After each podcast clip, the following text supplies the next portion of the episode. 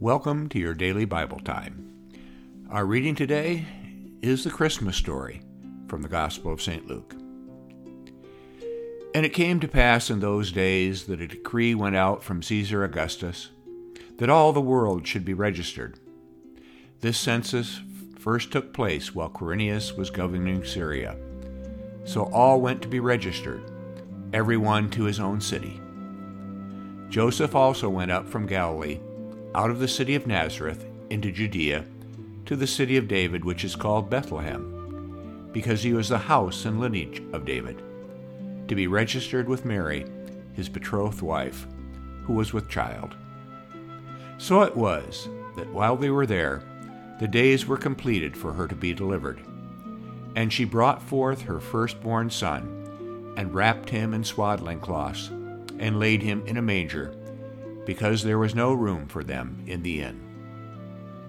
Now there were in the same country shepherds living in the fields, keeping watch over their flocks by night.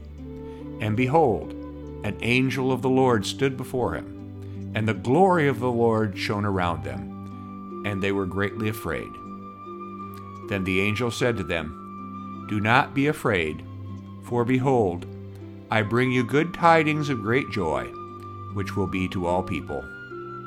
For there is born to you this day in the city of David a Savior, who is Christ the Lord. And this will be the sign to you. You will find a babe wrapped in swaddling cloths, lying in a manger." And suddenly there was with the angel a multitude of the heavenly host, praising God and saying, "Glory to God in the highest, and on earth peace, goodwill toward men." So it was, when the angels had gone away from them into heaven, that the shepherds said to one another, "Let us now go to Bethlehem and see this thing that has come to pass, which the Lord has made known to us." And they came with haste, and found Mary and Joseph, and the babe lying in a manger.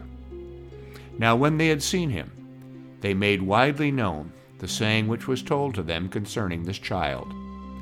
And all who heard it marveled at those things which were told them by the shepherds.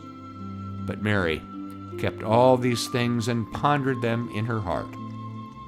Then the shepherds returned, glorifying and praising God for all the things that they had heard and seen, as it was told to them. This is the Christmas Gospel. This is the most beloved of all the Christmas stories in the Bible, including the poor couple going to Bethlehem for the census, having to settle for lodging in a stable, and the birth of the Holy Child. It ends with the angels announcing peace on earth to the shepherds, who go to witness the birth to all mankind. Let us pray. Come, Lord Jesus, enter our world, enter our hearts. Amen.